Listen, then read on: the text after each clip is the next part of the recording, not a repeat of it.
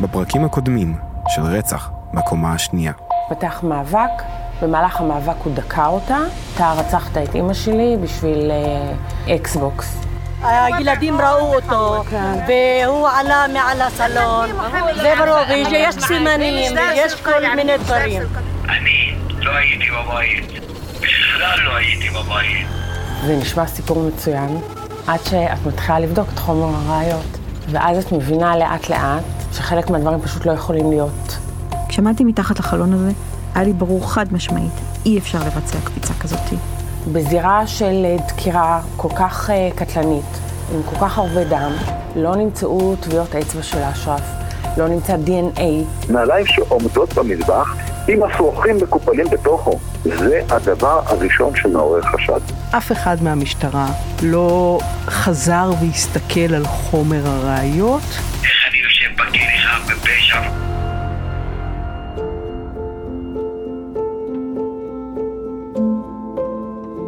היי, אני גלי גינת, ואתם מאזינים לפרק החמישי בפודקאסט רצח בקומה השנייה. יצאנו לחופשה קצת ארוכה מאז הפרק הרביעי, ואנשים שאלו מתי הפרק הבא, אז הנה ההסבר. הפודקאסט היה אמור להיות ארבעה פרקים, והפרק הראשון עלה באמצע אוגוסט. זמן קצר לפני כן התקיים הדיון בערעור של אשרף טחימר בבית המשפט העליון. רצינו שהשופטים לא יגידו שהם שמעו בפודקאסט משהו שעוד לא נטען בבית המשפט, ולכן ההחלטה הייתה לעלות רק לאחר הדיון. אלא שאז קרה דבר די מדהים. חמישה שבועות בלבד לאחר הדיון בערעור, פחות משבוע אחרי שעלה הפרק הראשון, ניתנה החלטה בבית המשפט העליון. דוחים את הערעור. אני חייבת להגיד שמעולם, אבל מעולם לא ראיתי עבודה כל כך מהירה של בית המשפט העליון. מה שעורר אצלי בהתחלה את התקווה שאולי החליטו להחזיר את התיק לבית המשפט המחוזי כמו בסיפור של זדורוב. אבל לא, בעליון החליטו במהירות שיא. לשם ההשוואה אנשים מחכים חודשים ומעל לשנה להחלטות כאלה ואפילו יותר דחופות לדחות את הערעור. האם יש קשר בין ההחלטה המהירה לעובדה שיש פודקאסט על הפרשה? ספקולציות על חשבונכם בלבד. בזמן הזה ניסיתי כמה פעמים לדבר עם הפרקליטות. בואו להסביר איך אתם רואים את הסיפור. התשובה שקיבלתי הייתה שבפרקליטות לא מדברים כל עוד יש תיק תלוי ועומד, והם ישמחו לדבר ברגע שתהיה החלטת בית משפט. אז זמן לא רב לאחר שניתנה החלטה, ביקשתי מהפרקליטות לבוא להתראיין כפי שהם הבטיחו.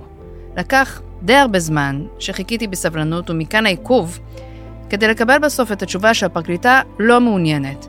כי אני פשוט לא מעוניינת לתת תשובות ולהתעמת עם שאלות קשות בתיק שמריח מהרשעת שווא. ואגב, ואת זה לא אמרתי עד עכשיו, מי שהיה אז פרקליט המחוז והתגאה שאצלו לא מגישים תיקים לא סגורים ולא נעולים מבחינת ראיות הוא עמית אייסמן, פרקליט המדינה היום. אבל גם כנראה הוא לא מעוניין להתעמת עם שאלות קשות. ועכשיו לענייננו. יושבים כאן איתנו פרופסור חגית לרנר, הסנגורית של אשרף טחימר, שקראתי לה דוקטור בפרקים הקודמים, אז אני מתקנת את זה עכשיו, חד משמעית פרופסור. ופרופסור דורון מנשה מאוניברסיטת חיפה, מומחה לדיני ראיות, שכתב גם ספר על פרשת זדורוב. אנחנו ננתח יחד את פסק הדין של העליון, ונדבר וננסה להבין מה הלאה. ספוילר, זה לא נגמר. אבל לפני זה בואו נדבר שנייה על ההחלטה שהיא לא רק מהירה, היא גם משונה קצת. חגית, קודם כל, איך אשרף קיבל אותה, ו- ומה שלמה? טוב, קודם כל זו החלטה מאוד מאכזבת מהמבט שלה, שלנו, של הסנגוריה. האמת שאני כל הזמן אומרת ללקוחות בכלל ולאשרף שהחלטות רעות מגיעות מהר, החלטות טובות אה, לוקחות זמן, לבית משפט הרבה יותר קל לדחות אה, ערעור בלי ממש להיכנס לעובי הקורה. אם הוא רוצה לקבל ערעור, אז הוא עושה כבר עבודה הרבה יותר אה, אה, משמעותית. אה, אשרף, מה שלום אשרף? הוא מאוד מאוכזב, הוא ממשיך להתקשר, מקווה שמשהו עוד ישתנה במצב שלו. אה, יש לו תקווה? יש לו תקווה, והאמת שמה שנותן לו תקווה זה העד הציבורי, שנוצר דרך הפודקאסט. הוא שומע מאנשים שהם שומעים, הוא שומע, הוא, הוא מרגיש שיש סיכוי שאף שבית המשפט דחה את הטענות שלו, הן פתאום נשמעות אה, במישור הציבורי, וזה בהחלט אה, נותן לו תקווה. בואי ננסה אה, לסכם, כדי שנוכל להתחיל לנתח, את מה בית המשפט העליון אומר בעצם. בית המשפט העליון אומר, אה, בצורה הכי גדולה, זה שבשלב הזה, בשלב הערעור, אחרי שבית משפט מחוזי כבר האמין לאותם, לארבעת הילדים אה, של המנוחה, הדרך היחידה של המערער לשכנע את בית המשפט שאולי הייתה טעות, זה אם הוא יוכיח באופן מוחלט שלא יכול להיות שהוא עשה את, ה, את הרצח. והאמירה הזאת, שבעיניי היא גם לא נכונה מבחינה משפטית, היא אפילו לא נכונה מבחינה לוגית, שהאמירה שאומרת, אני מוכן להסתכל, אם יש ספק סביר, רק אם אתה תוכיח שבטוח אה, לא יכול להיות שהיית כן, שם. אבל בית המשפט די מפרק את זה, הוא אומר, או שתביא לנו אליבי, ואין אליבי. עכשיו, באמת, לאנשים, אם הם לבד בבית, או אם הם ישנים, או משהו כזה, אין אליבי.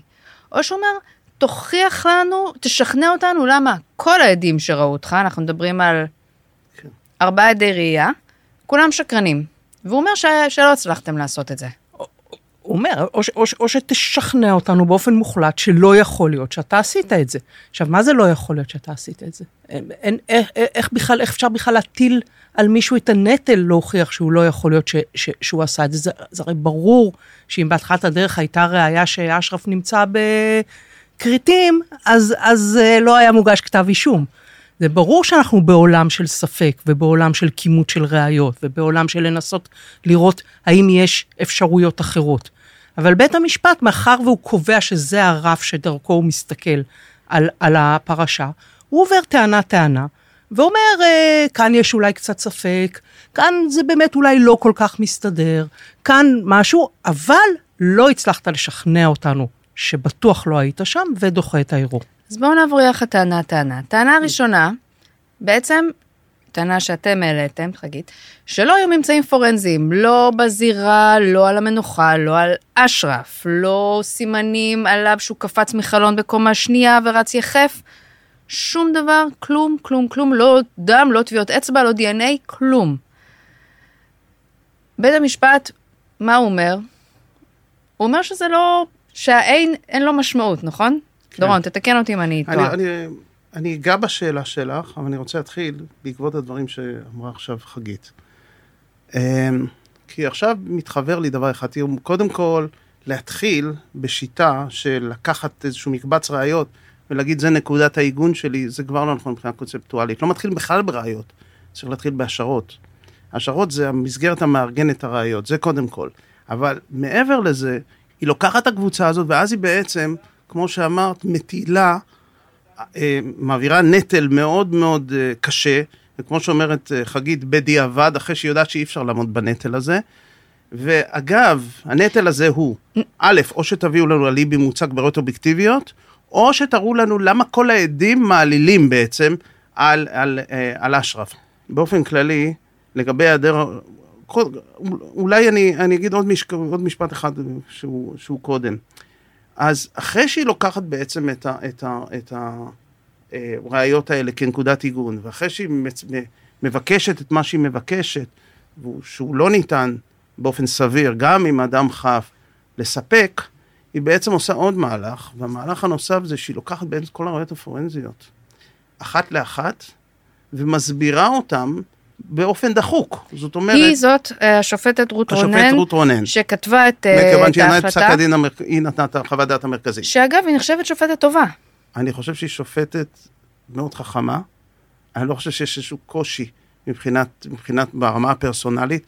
אני חושב שההטיות האלה שאנחנו רואים, הטעויות וההטיות הן הטיות שיטתיות. רק שכאן זה מקרה שבו הם צפו במלוא, במלוא חומרתן. אבל כשאנחנו מסתכלים על המכלול הראייתי שקיים בפ- בפרשה הזאת, על הראיות הפורנזיות, הש... הרבות שקיימות, שגם הוזכרו כאן חלקן, ואנחנו מוסיפים לזה לא רק את ההיעדר של המניע מצד אשרף, אלא את המניע שלא לרצוח, את המניע שלא להיות חשוף לנקמת דם וכולי, התוצאה היא תוצאה קטלנית, והיא קטלנית מסיבה אחת. הראיות, הראיות הפורנזיות, להבדיל מראיות ההתנהגותיות, שעליהן מבוססת מבוסס המהימנות, הן לא ניתנות ל- הן לא גמישות, הן לא ניתנות לתמרון כמו, כמו המוח האנושי וכולי. אבל אומרת השופטת רונן, כן. היא נותנת בעצם הסברים. היא אומרת, אנחנו למשל לא יודעים שהיה מאבק. כן. שזה לא לגמרי נכון, כי כן. בן אדם ששובר, אה, אה, נותן בוקס ל- כן. ל- לבן, הבכור, ושובר לו את הזה, זה כן מאבק. לכן, אם אנחנו לא יודעים שיש מאבק, אנחנו לא צריכים להיות מופתעים שלא מצאנו דם, למשל. היא אומרת, אפשר להסביר את זה שאין מה שם... עם אה, הדקירות של 11, כמה דקירות היו שם? 11. 11. 11 דקירות. אבל זה לא הוא נדקר, היא נדקרה. את הדם שלה היה שם, בשפע. לא, אבל. היא, קצת, היא הולכת שם לכיוון שהאמת שהפרקליט הציע אותו, והוא כיוון מוטעה בעיניי. כשמדברים על היעדר ראיות פורנזיות, אז לא מדברים רק על דם, מדברים על... על DNA. אה, על DNA, על אור, על כל מיני, אפשר. להשאיר, כל, כל, כל מיני, אה, אה, להשאיר DNA בכל מיני דרכים. מה שהיא אומרת, היא אומרת, מתי אני אתן משקל לעובדה שאין אין, אין ראיות DNA? רק אם אני יודעת בוודאות שהחשוד או הנאשם נפצע בצורה חמורה, ו- והפציעה גרמה לשביל דם שלו בזירה, ואז פתאום אני לא מוצאת את זה. שוב, היא הולכת למקום שהוא אבסורדי, היא אומרת, רק במצב שתהיה לי ודאות מוחלטת לגבי המשמעות של היעדר שביל דם, כי אני יודעת שהוא נפצע בצורה חמורה, רק אז אני אבדוק האם זה מעורר ספק. והמתח הזה בין הוודאות המוחלטת לבין הספק, הוא, הוא יושב כל הזמן בבסיס ההחלטה של בית המשפט העליון. אבל אם הבנתי נכון את הדברים שדורון אומר, אז דורון אומר אפילו יש כאן עוד עניין. הוא אומר, העין הראייתי, העין אין, בהיעדר, כן. כן, האין הראייתי, בהיעדר מניע, בהיעדר אה, DNA, בית משפט לא נותן לו משקל, כשהמשקל צריך לשחק לטובת המערער. אבל כשהאין הראייתי, כמו חוסר היכולת להוכיח אליבי, משחק לרעת המערער, פה פתאום בית המשפט נותן לזה אה, משקל גדול, והוא אומר, סליחה, אם לא הצלחת להראות לנו אליבי, איך אנחנו בכלל יכולים להתחיל להסתכל ברצינות לטיעונים שלך. זאת אומרת, כן. זה lose-lose situation מבחינת אה, אשרף. לא משנה מה, מה הוא עושה, זה תמיד פועל לרעתו. נכון, אני רק עוד אגע עוד משהו אחד. מתמטיקה זה מקצוע מאוד חשוב. למה הוא מקצוע מאוד חשוב? משום שלהסביר בדוחק את הממצאים הפורנזיים אפשר. כן, אפשר להסביר למה הוא אה, יכול בכל זאת לטפס על, ה- על עדן החלון, ועדן החלון לא, תש- לא תישבר, למרות שהיא נשברה כשהשוטרים עשו את זה. אפשר להסביר למה אה, הכתף שלו לא, לא אה, תיפרק שוב, למרות הנטייה ולמרות שיש שם חוות דעת שזה יכול לקרות, והשופט אומר, אני מוכנה להניח אפילו שב-90 אחוז זה אמור היה להגביל לפריקה, אבל 10 אחוז זה מספיק בשבילי. עכשיו, אני לוקח את ה-10 אחוז מספיק בשבילי. יש שם מספיק מאוד, יש הרבה מאוד ראיות שהן ראיות שאפשר להסביר אותן, נגיד, ב-10 אחוז. 10 אחוז אפשר להסביר אותם באופן שמפליל עדיין את האשרף, כן? אז אם יש לי עשר זיקות כאלה, וצריך להבין שבראיות פורנזיות, להבדיל מראיות התנהגותיות, למשל להבדיל מהשאלה איך כל העדים אומרים אותו דבר, שאפשר להסביר את זה באמצעות תיאום, תיאום של עדויות, בראיות פורנזיות אין אפשרות לתיאום, בדרך כלל. זאת אומרת, מאוד מאוד קשה להראות איך אפשר לעשות את זה. אומרת, הש... כותבת השופטת, היא אומרת, אולי אין טביעות אצבעות כי הוא ניגב אותם. אז אני אומר שוב, רק שאנחנו לא שמענו נניח- את התיאוריה הזאת אף פעם לפני כן. אין טביעות אצבעות בגלל שהוא ניגב אותם, שהוא הגיע ולקח את הסכין, ואין טביעות, אין, אין טביעות אצבעות על עדן החלון בגלל שהוא זרק עליהם דם וכולי. אני אומר, כל ההסברים האלה, גם אם אני אתן להם עשרה אחוז סיכוי, אני אתן להם עשרים אחוז סיכוי. אם יש עשר זיקות, אז הסיכוי שכל הדברים האלה קרו זה 0.2 בחזקת 10. דרך אגב, זה 1 ל-10 מיליון, פחות או יותר. אפשר לבדוק את זה. אז רגע, בואו ניקח את זה שנייה. בדיוק מה שניסינו לעשות בהדגמה עם טביעות האצבע. הרי כן. בראיה שבית המשפט סירב לקבל, אבל היא, היא בדיוק משחקת על, על האינטואיציה הזאת. שיכול להיות שבפעם הראשונה שהוא נוגע בזכוכית הוא לא ישאיר טביעות אצבע, ובפעם השנייה לא. אבל כשלוקחים את ההתרחשות שהייתה שם ובודקים מה ההסתברות שבכל אחת מהפעמים לא תישאר טביעות אצבע, ומכפילים את זה במספר נגיעות, אז באמת מגיעים לאחד לא למיליונים, אחד אחד- למיליארדים. זה ללא ספק. דרך אגב, אם זה 0.1, זה 1 ל... לדעתי ל-10 מיליארד. אבל תבדקו את זה אחר כך. ב- אני אין לי שום דרך לבדוק את זה, אני זה מאוד איבדתי פשוט, אתכם תעשי במספרים. תעשי אבל... אה, 0.1 בחזקת 10.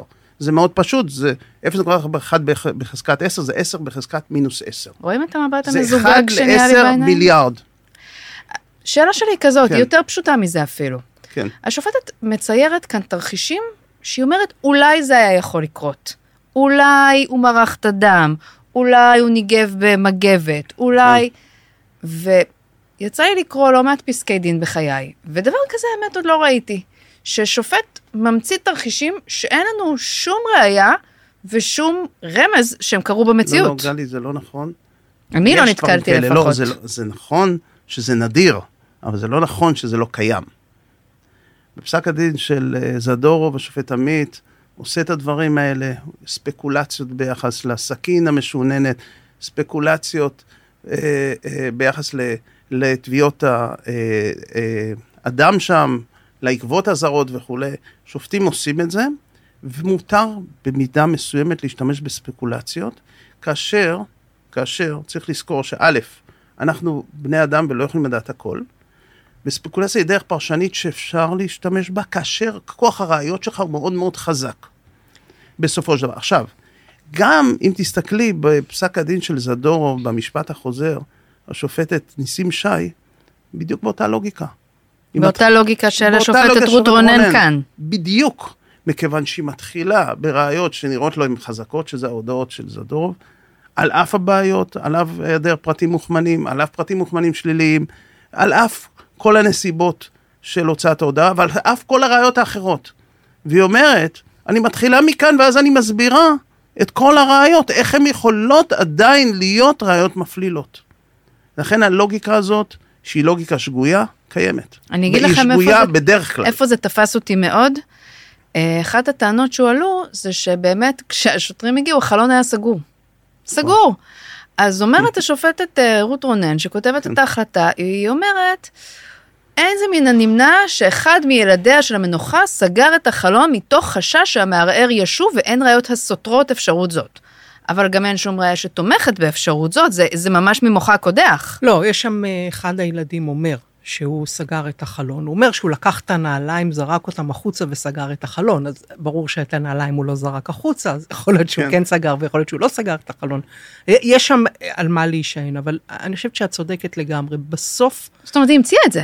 בסוף ברור מה שבית המשפט אומר, זה כל זמן שאני יכול לדמיין סיטואציה שבה אתה רצחת, גם אם הספקולציה שלי היא מופרכת, ובעיניי, נגיד הסיפור הזה, עם שאולי הוא הלך עם סמרטוט וניקה אחריו תוך כדי זה שהוא מטפס זה על דבר החלון, מופרע שבית הוא המשפט מנקה אומר את זה בכלל. האצבע שלו, אבל כל זמן שאני יכול לדמיין או לשער איזשהו הסבר, אתה לא שכנעת אותי בוודאות מוחלטת שאתה לא רצחת, ולכן ההרשעה תישאר על כנה. המשמעות של זה היא שבעצם אפשר להרשיע אדם כל עוד נשאר ספק סביר בהשארת החפות, לא בהשארת האשמה.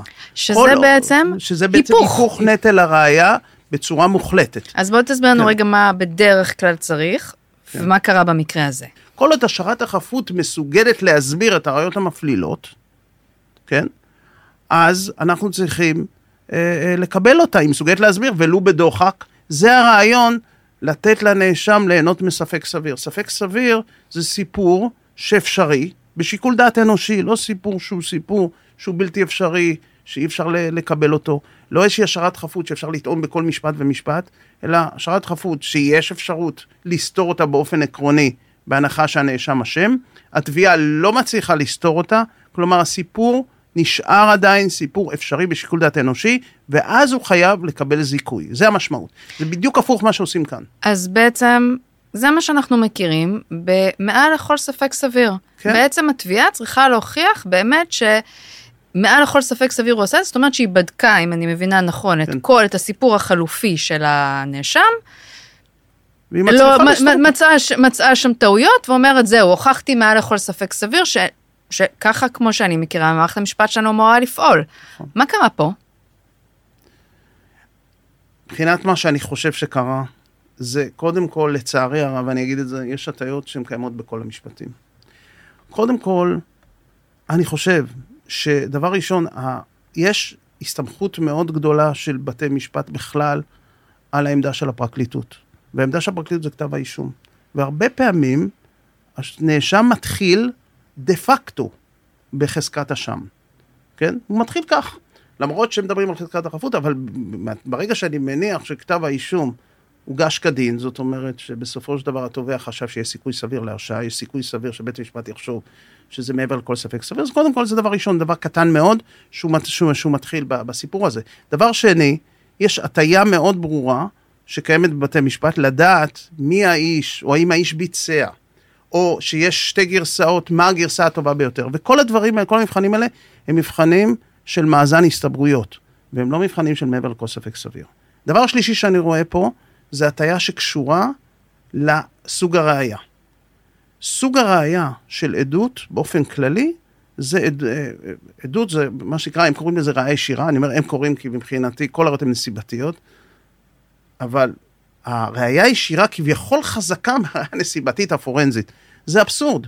למה היא יותר חזקה? היא לא יותר חזקה, אבל יש לה השפעה יותר גבוהה, יש לה פיל יותר גדול, כי יש תוכן, מספרים פה על רצח.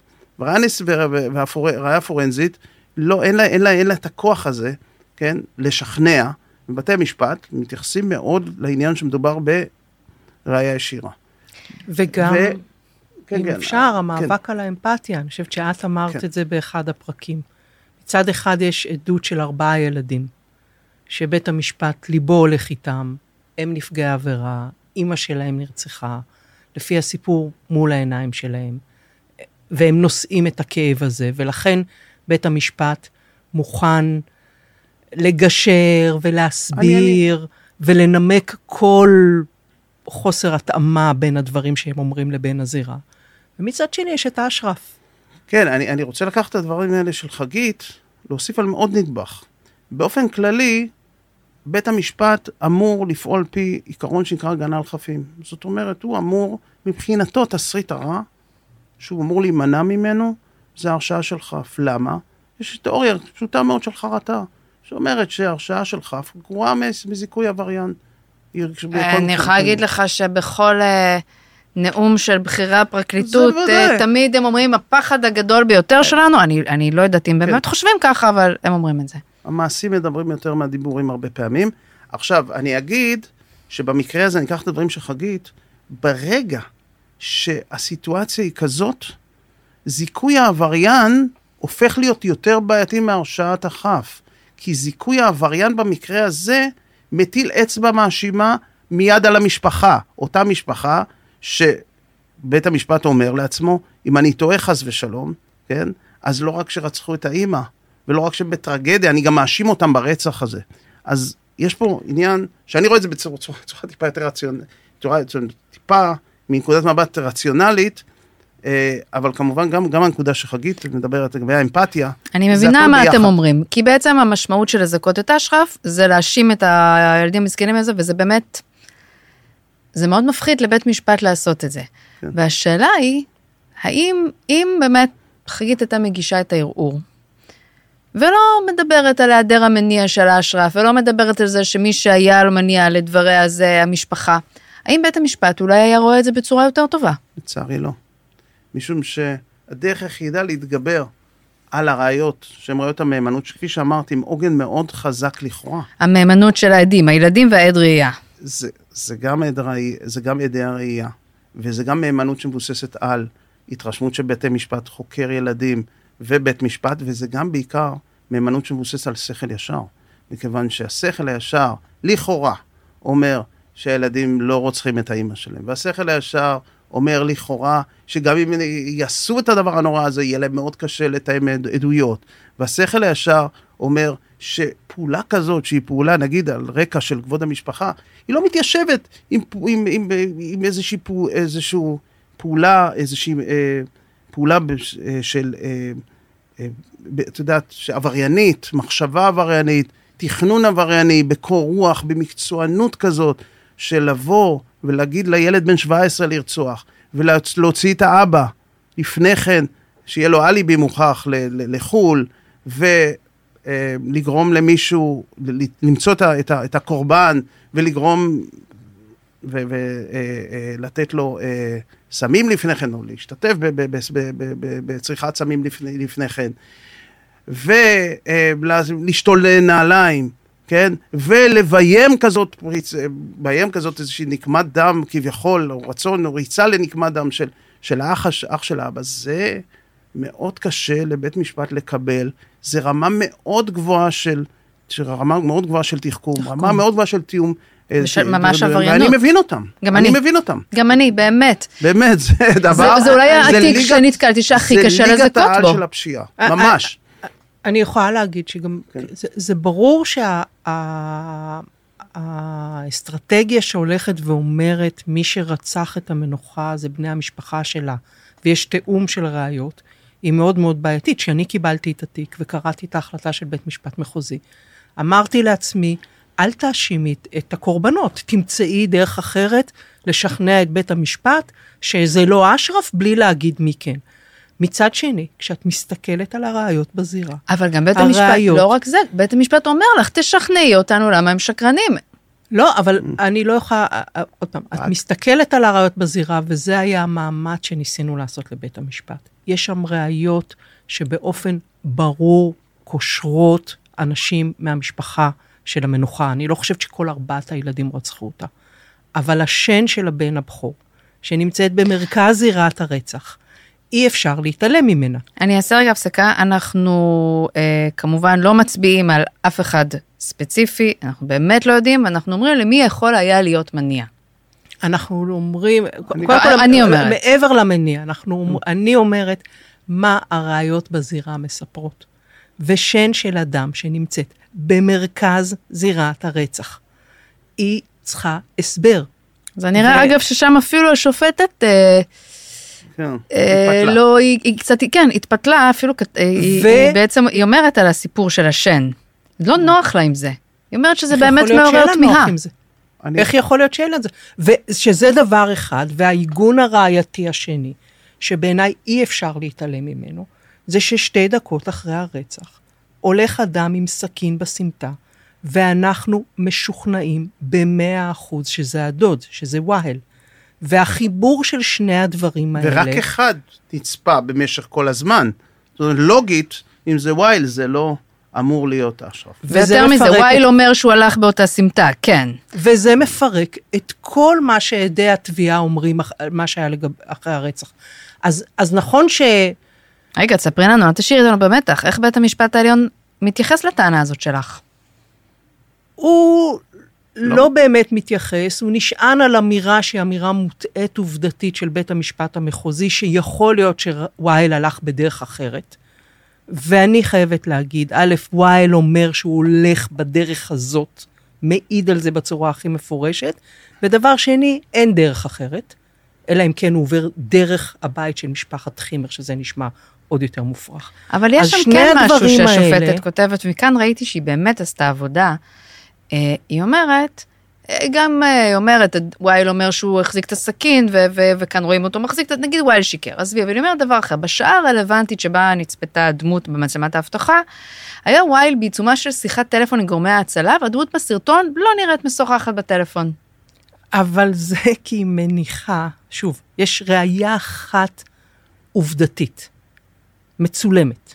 היא חזקה יותר מהדברים שווייל אומר או לא אומר, או המשפחה אבל זה לא ווייל. אומר, אנחנו יודעים באיזה שעה הייתה שיחת טלפון. השיחת טלפון הייתה שתי דקות אחר כך. בדיוק בזמן שם- שהדמות עוברת שם. יש שם שתי דקות אחר כך, יש שם איש שמציג את עצמו כווייל, אולי זה לא וייל, טענת את זה?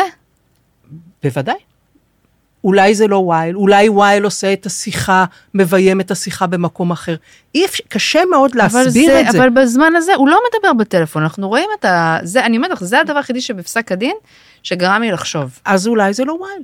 כאילו, אם, אם יש, זה אם מישהו- יהיה, אם ברור לחלוטין שווייל עובר בסמטה הזאת, כי הוא אומר, ויש רק אדם אחד שעובר בסמטה הזאת, והמשטרה אומרת, אנחנו יודעים בדיוק באיזה שעה הדבר הזה קרה.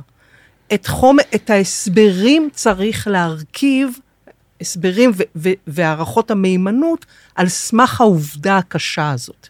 אי אפשר להגיד, אנחנו האמנו לווייל שהוא זה שדיבר בטלפון, והאמנו לו שהוא מדבר בטלפון כשהוא נמצא בחדר של המנוחה, ולכן זה לא יכול להיות וייל בתמונה. חגיד, את אומרת, אין דרך אחרת. זה חייב להיות וייל, כי אין דרך אחרת לצאת משם. כי הוא אומר שהוא עבר שם. נכון, כי רק אדם אחד עבר שם. אבל, ואת אומרת גם שאי אפשר לעבור, בית המשפט אומר, אולי הוא הלך מדרך אחרת. את אומרת, אין דרך אחרת. עכשיו זאת שאלה, מישהו בדק את זה? תראה, היה בית המשפט המחוזי בזמנו התכוון לעשות סיור בזירה. ויש uh, כמה וכמה דיונים שמדברים על שהם ילכו לסיור, שהם לא ילכו לסיור, שיש בעיות ביטחוניות אם ללכת לסיור, ובסופו של דבר הוא מוותר על הסיור בזירה. אני חושבת שזה טעות גדולה מאוד של בית המשפט המחוזי. אני חושבת שאם אתה לא הולך ועומד שם רגע, ומסתכל על... אני עשיתי את זה. הלכתי ונאמנתי והסתכלתי וראיתי את הסמטה וראיתי את, ה, את, ה, את, ה, את, ה, את השכונה וראיתי מאיפה אפשר לעבור ומאיפה אי אפשר לעבור. אני חושבת שאחת הבעיות הגדולות זה שבית המשפט לא הלך לזירה, זה מאפשר לאמירה שהיא לא נכונה, שאומרת הפרקליטה, שאולי וייל הלך בדרך אחרת. היינו שמחים אם היא הייתה באה להסביר לנו את זה, אבל היא לא רצתה. להערכתי גם הפרקליטה לא הייתה שם, אבל היא אומרת, זה מאפשר לה, לעובדה הלא נכונה הזאת להיכנס כחלק מהכרעת הדין ואחר כך לקבל אשרור בבית המשפט העליון, אבל זו עובדה לא נכונה. ושוב, כשאנחנו מבינים שאין דרך אחרת, ושווייל אומר שהוא הלך שם, ושיש מצלמה, ושיש לה זמן, שה, שה, שהמשטרה אומרת לנו מה הזמן, חומר הראיות צריך לפרש אותו מהנקודה הזאת, כי זאת נקודה יציבה. זאת, נק... זאת עובדה ברורה. ואי אפשר להגיד, אנחנו מאמינים לווייל שהוא הלך עם הסכין בכיס, שזה גם קצת קשקוש, כי זה סכין מטבח, מי שם סכין מטבח בכיס? אבל אנחנו מאמינים לווייל שהוא הלך עם סכין מטבח בכיס, והדמות הולכת עם הסכין ביד, אז זה לא ווייל. זה, זה, זה לא סביר, זה לא הגיוני, זה לא לוגי. למעשה, אחת הטענות הגדולות שלכם זה שהתיק הזה הפך מתיק של ממצאים פורנזיים לתיק של מהימנות. עכשיו, בתור מומחה לראיות, כן. בוא תסביר לנו איפה הבעיה, אם יש בעייתיות בדבר כזה. אני אה, שאמרתי קודם, עדיף אם כבר מתחילים, ואני לא אוהב להתחיל בכלל עם מהראיות, אלא מהשערות, אבל אם מתחילים מראיות כנקודת עיגון, ברור שעדיף להתחיל בפורנזיקה. מכיוון שהפורנזיקה לא ניתנת לתמרון. מכיוון שהפורנזיקה זה לא המוח האנושי, זה לא הנפש של בני אדם. זה דבר שבאמת, כמו שנתנה פה עכשיו דוגמה חזקה מאוד, בעניין, בעניין, אה, בעניין הדמות שנצפתה במצלמת האבטחה, עם הסכין שצועדת לכיוון הבית של, אה, של אשרף. אני חושב, מכלול הראיות הפורנזיות כבר הוא נקודת עיגון הרבה יותר טובה. די ראייה. אם אני מבינה נכון, למשל בארצות הברית, זה היום נחשבת ראייה לא כל כך חזקה, בגלל שהיא מסתמכת על המוח האנושי. אני אגיד משהו לגבי זה.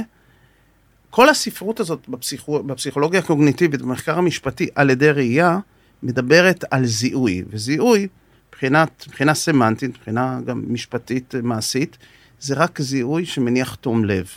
עכשיו, אם אנחנו לוקחים את המצב, ב, אה, כפי שבתי המשפט, בית המשפט מבין אותו, ואני תכף אעיר לגבי זה, שיש רק שתי אפשרויות. או שאשרף ביצע את זה, או שהמשפחה ביצעה את זה. אז אין פה עניין של בעיה בזיהוי, כי אם המשפחה ביצעה את זה, זה לא שהיא זיהתה את אה, אשרף בטעות, אלא היא העלילה עליו, לכן זה לא רלוונטי. מתי זה יכול להיות כן רלוונטי, כל הספרות הזאת? אם אנחנו מניחים שאולי אדם שלישי, שהוא לא המשפחה ולא אשרף, ביצע את זה, אבל לגבי אה, הגרסה הזאת, היא גרסה מאוד... את בצדק אני- אומרת, הסיכוי הוא מאוד מאוד קלוש. הפרצוף שלי הוא כזה שקשה לראות קלוש. אותו, אבל בגלל שיש כן. כאן אישה שנרצחה ב-11 דקירות.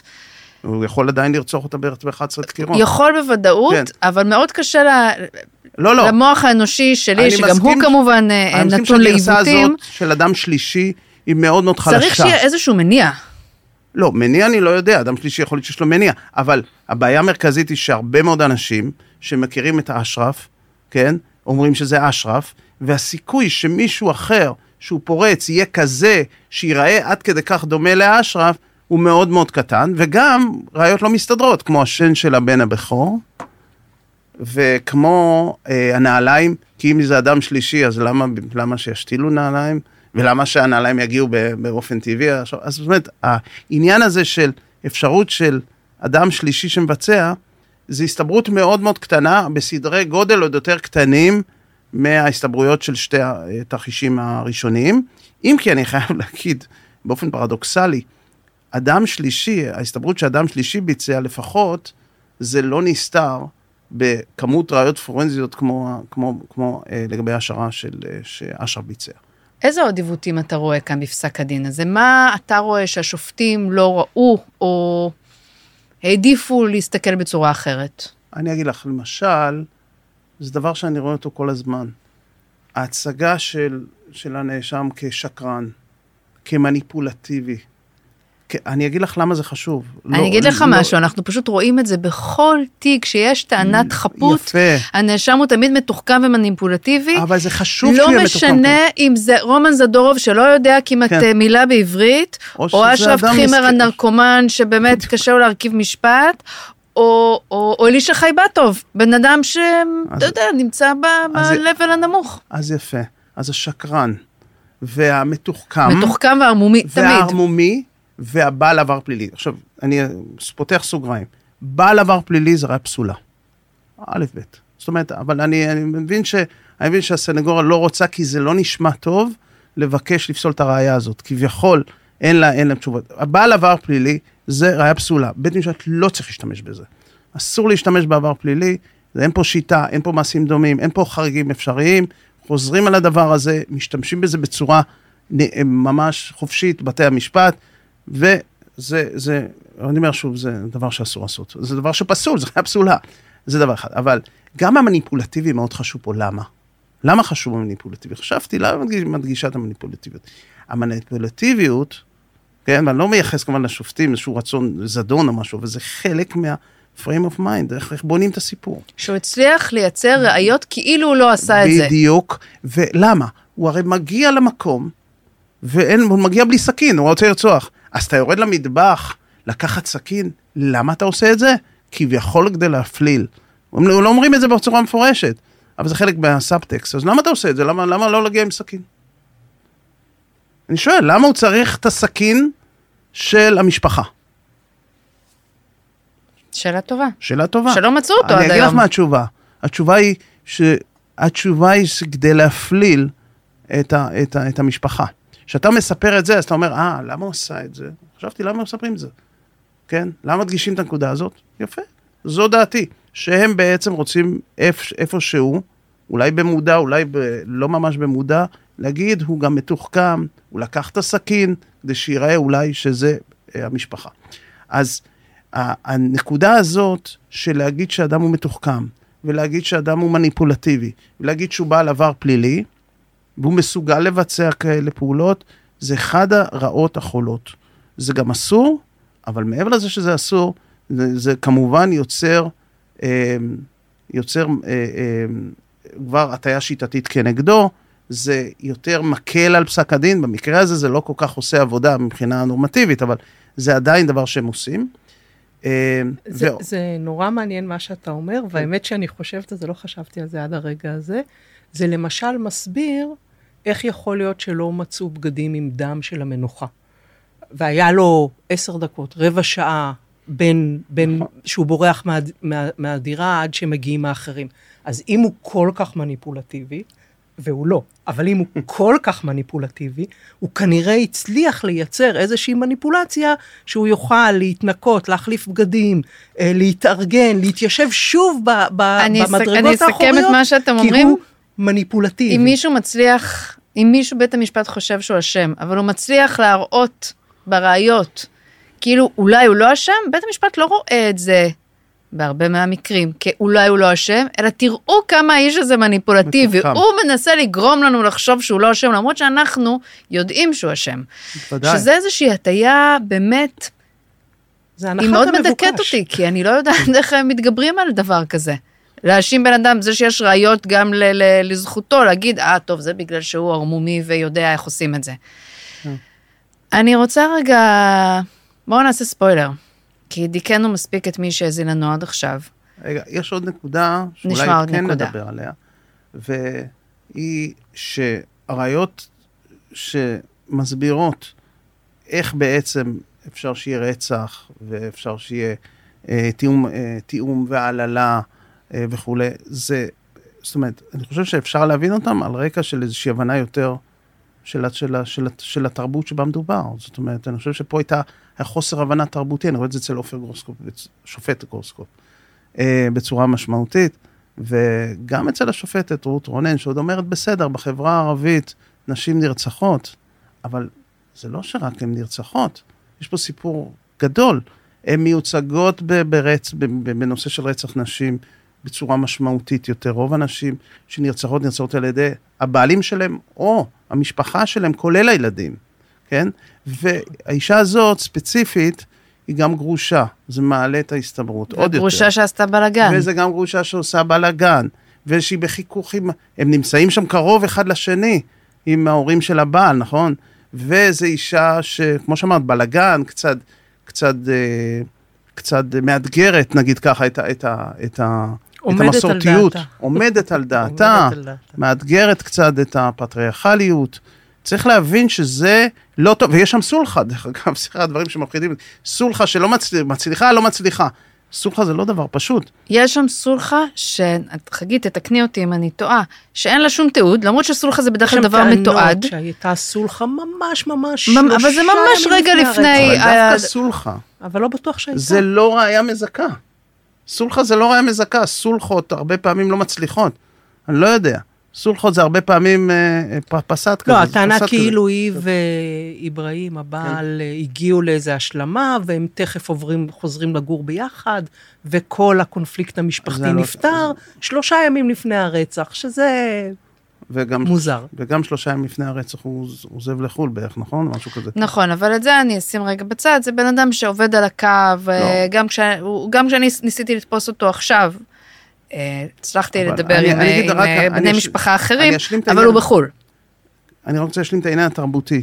בעניין התרבותי, האבא בחברה הזאת הוא מאוד מאוד חזק, והוא לפעמים כמו מפקד, והוא יודע לתת פקודות, ומפחדים ממנו, וזה יכול להסביר חלק מה- מהציוד. עכשיו, אני לא טוען שזה המצב, אני לא יודע אם זה המצב, אני רק אומר דבר אחד. בהינתן העובדה שיש יש רקע תרבותי כזה, היה, היו חייבים לחקור יותר. פשוט לא חקרו כמו שצריך. וזה זה, זה מה שמפריע לי כאן. הם לא חקרו את זה בכלל. לא חקרו בכלל, היח- הראשונים תזה שבכלל חלופית. העלו את ה- את הר- את הכיוון הזה זה הסנגוריה. כן. במחוזי. אז עכשיו דיכאנו את כולם, זאת החלטת בית המשפט העליון, ו- ומה הלאה? זהו? סוף הסיפור של אשרף טחימה? תראי, זה, קודם כל זה נהיה יותר ויותר קשה. כל שלב משפטי ש, ש, שעובר, כל דלת שנסגרת, להצליח בכל זאת אה, לה- להגיע לתוצאה של אה, זיכוי, זה יותר קשה. אנחנו, בגלל הטעויות החמורות בהחלטה של בית המשפט העליון, ההיפוך הזה המוחלט של נטל הראייה והדרישה מה- מהמערער להוכיח את חפותו, הגשנו מה שנקרא בקשה למשפט חוזר. אמ, ש, שזה, בע- לא, לא למשפט חוזר, סליחה, בקשה לדיון נוסף. נוסף. אה, שזה בעצם אמירה שאומרת שבבסיס ההחלטה של העליון יש אה, טעות, טעות מהותית, שעושה... טעות משפטית. עוול, טעות משפטית מהותית, שגם עושה עוול לאדם שהוא, להערכתנו, להבנתנו, חף מפשע, וזה בקשה שיתקיים דיון נוסף בבית המשפט העליון בהרכב מורחב של שופטים. הבקשה נמצאת כרגע אצל נשיאת בית המשפט העליון, והיא צריכה להכריע בה. אוי לא, רק שתכריע בה עד שהיא, כי אין לה הרבה זמן עוד להכריע בה. אין לה הרבה זמן להכריע בה, בדרך ויש כלל לה זה... כמה דברים שמעסיקים אותה, אפשר זה לומר. נכון. כן. בדרך כלל כן. בקשות שמוכרעות מהר, ומוכרחה להגיד שבדרך כלל בקשות שמוכרעות לשלילה. זאת אומרת, כן, נטייה להסכים ל... ל- קיצר, זה סיכוי מאוד מאוד נמוך. ה base rate מאוד נמוך. זה סיכוי מאוד נמוך. סיכוי אחר שהוא גם מאוד מאוד מאוד נמוך, זה אם, אם תימצא דרך להגיש בקשה למשפט חוזר. שמה צריך בשביל זה? צריך ראייה חדשה, שמשנה באופן מהותי את, אה, את קריאת הראיות באופן שיכול להוביל לזיכוי המורשע. אה, זה מאוד מאוד קשה, זה, זה, זה, הסיכוי שזה יקרה הוא, הוא גם מאוד קשה. אני, אני חושבת שיכול להיות שבגלל שיש שם טעות עובדתית שדיברנו עליה, בבסיס הכרעת הדין, שאולי וייל הלך בדרך אחרת, ושהדבר הזה הוא כן... הטעות היא שלא בדקו את זה, אם הטעות יש היא דרך שלא בדקו אחרת. את זה, הטעות היא שאין דרך אחרת. אבל, אבל אף אחד לא היה שם, חוץ אבל ממך. נקבע שיש אפשרות לדרך אחרת. זו קביעה עובדתית מוטית. אז, אז יכול להיות שבעתיד אפשר יהיה על זה להגיש בקשה למשפט חוזר, ושוב, רוב הבקשות למשפט חוזר נדחות. תראה, אני חושבת שכרגע ההתערבות לאשרף, היא, היא, בג... אם, היא תהיה, אם היא תהיה, היא תהיה מחוץ למשפט. אחד הדברים שאני, אה, למשל, נזכרתי בו אה, לאחרונה, זה, זה הדברים שהשופט חיים כהן עשה בתיק של ברנס. חיים כהן הרי בברנס ישב בהרכב שדחה את הערעור שלו, ואמר עליו דברים מאוד קשים מבחינת מהימנות שלו. ואחר כך לימים, בעקבות מידע שהוא שמע שלא קשור למשפט, אה, אה, הוא שינה את דעתו ולא יכל היה לישון בלילה, והלך ופעל ל... אה, קודם כל לחנינה לברנס ולהוצאתו מהכלא, ואחר כך לסייע לו ב, ב, בבקשה למשפט חוזר. אבל זה, זה על גבול הנס.